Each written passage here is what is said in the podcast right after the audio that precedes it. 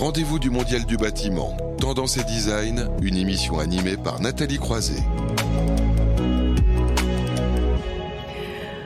Dans ces rendez-vous du Mondial du bâtiment, on s'intéresse aussi à ce qui se passe à l'intérieur des logements et au rôle euh, de l'architecte d'intérieur. On va parler ce mois-ci des peintures naturelles et comment l'architecte d'intérieur peut vous guider. Pour en parler, on est avec Anne-Laure Vivier. Bonjour. Bonjour. Bonjour Anne-Laure. Merci de m'accueillir. Je vous en prie, architecte d'intérieur chez Le Vivier Architecture d'intérieur vivant, qui est une très jolie euh, formule. Et vous êtes membre du pôle action des architectes d'intérieur Nouvelle-Aquitaine. Alors, comme d'habitude, hein, quelques mots évidemment pour euh, vous présenter, présenter votre parcours. Ah, je suis désolée, ça vient de couper. Alors, allez-y, on vous entend. Ah, ok, très bien.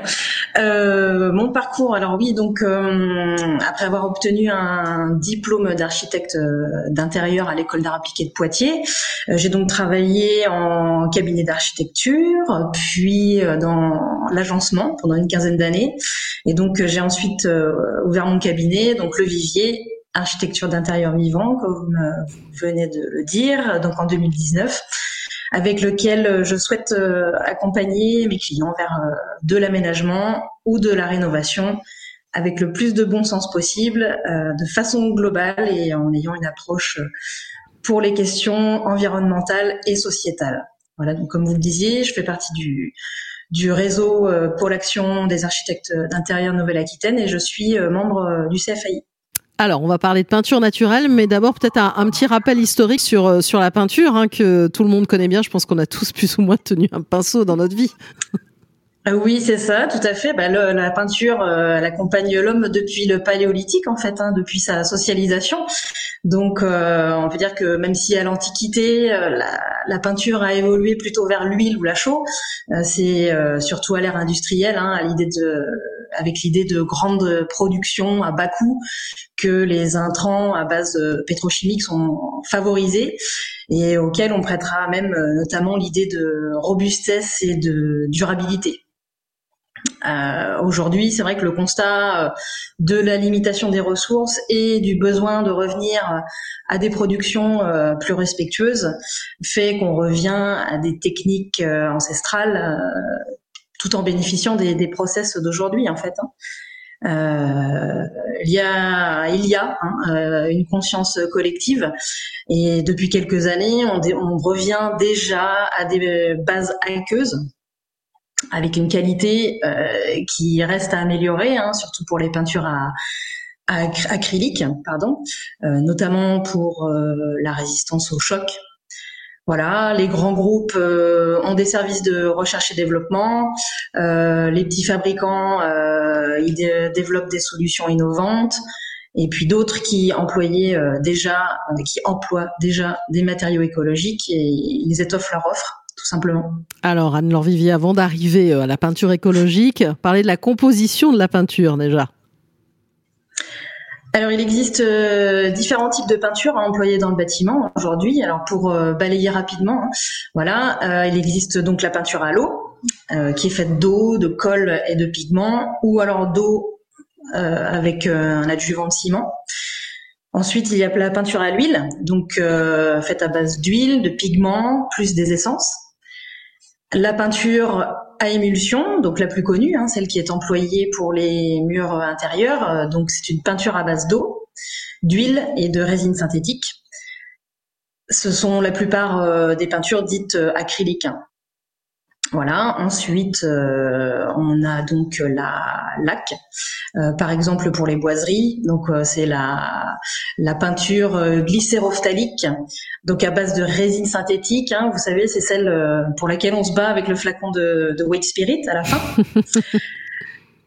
Et puis, bon, bah, on a les spéciales, hein, auxquelles on ajoute bien sûr des adjuvants. Donc, on a l'anti-rouille à base de plomb, on a les spéciales ciment, on a les hydrofuges contre l'humidité, les inifuges pour la sécurité incendie. On a les peintures au xylophène contre les larves de bois, euh, les caloriques euh, pour les radiateurs, et puis les anticryptogamiques pour les champignons, et celles au goudron pour le contact à l'humidité du bois ou du béton. Voilà, donc un joli passage en revue, un joli passage en revue de, de ces peintures. Et donc, la peinture écologique. Ah. Vous m'entendez plus La peinture écologique? Euh, oui, bah, la peinture écologique, notre grand sujet. Alors, elle est aussi connue euh, sous le, qualificatif de, bio ou naturel. La peinture écologique, elle, est, elle comporte pardon 98% euh, de composants naturels. Elle contient très peu d'éléments pétrochimiques, hein, voire aucun, tout en ayant subi très peu de transformations pendant son processus de fabrication. Elle ne dégage aucune particule nocive, les particules nocives dans l'écosystème. Elle rejette très peu de COV. Il faut savoir que c'est à peu près dix fois moins qu'une peinture classique, hein, voire beaucoup moins. Et euh, elle peut même parfois, certaines le font, absorber les COV, voilà, qui sont rejetés par certains mobiliers, décorations, ou quand l'air est de mauvaise qualité. Et puis euh, j'aimerais euh, rajouter euh, les, labels écologiques comme Écolabel, EcoCert ou NF Environnement ne sont octroyés que aux produits lorsqu'ils sont totalement exempts d'éther de glycol et de plomb. Voilà, les COV, hein, les composants organiques volatiles, on sait à quel point c'est un enjeu, parce qu'on a beaucoup de palais de qualité de l'air aussi dans, dans, cette émission. Alors, la composition de, de ces peintures écologiques, Anne-Laure Vivier Alors oui, euh, la, peinture, euh, elle comporte essentiellement, donc comme je disais, des ingrédients naturels et biodégradables. Hein. Elle est constituée, comme euh, ses autres amis, les peintures, de quatre choses, donc les charges, de liant, les solvants et de pigments. Donc euh, les charges, euh, donc elles, elles sont produites à partir de, silice, d'argile, de craie, de poudre de quartz ou même euh, d'algues pour certaines, pour donner cette densité épaisse à la, peinture écologique. Hein. Les liants, donc on peut dire que les industriels utilisent souvent de la résine naturelle, de l'huile végétale à base de lin, de soja, de ricin, de la chaux ou même de la cire d'abeille. Les solvants, ensuite, euh, c'est ceux qui, euh, apportent l'élasticité aux peintures. Elles permettent également euh, de, rester liquides et de sécher après application. Les plus utilisés sont l'essence de térébenthine, comme on connaît, et puis il y a aussi les terpènes d'agrumes et l'eau. Et les pigments. Les pigments, c'est ceux qui caractériseront bien sûr la couleur de la peinture. Alors ils sont souvent extraits de plantes, à l'instar du curcuma, de la garance, du réseda ou du, même du bois de santal. Ils peuvent aussi être d'origine minérale, comme les spinels, ou être des terres comme euh, l'ocre, euh, la terre de sienne aussi. Mais pour avoir un panel de, enfin, ça, on a beaucoup de composants euh, naturels dans ces pigments, mais c'est vrai que pour avoir un panel de coloris euh, très large, il est aussi possible euh, effectivement d'utiliser les pigments qui sont utilisés dans les peintures acryliques. Voilà.